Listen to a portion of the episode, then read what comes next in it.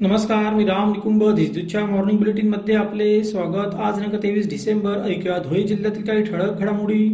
धुळे महापालिकेच्या प्रभाग पाच व पोटनिवडणुकीसाठी जुन्या महापालिकेच्या सभागृहात मतमोजणी झाली.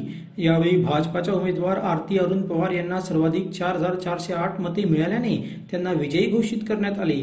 त्यामुळे पोटनिवडणुकीतही भाजपाचाच करिश्मा दिसून आला. जिल्ह्यातील सर्व महाई सेवा केंद्र तपासणीची मोहीम राबविण्यात येत आहे. सर्व केंद्र चालकांनी केंद्र चालविण्यासाठी शासनाच्या नियमांचे तंतोतंत पालन करावे.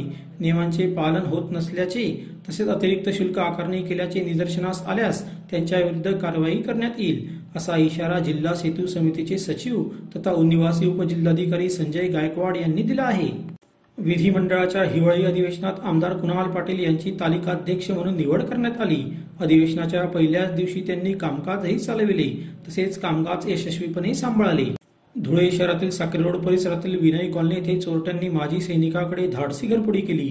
रोकडसह सोन्या चांदीचे दागिने असा लाखोंचा मुद्देमाल लंपास केला तसेच अन्य दोन ठिकाणी चोरीचा प्रयत्न झाला. दोंडाईच्या येथे उद्या दिनांक चोवीस डिसेंबर रोजी केंद्रीय संरक्षण मंत्री राजनाथ सिंह यांचा दौरा आहे. तसेच शिवरायांचे वंशज आमदार छत्रपती शिवेंद्र राजे भोसले हे देखील येत आहेत.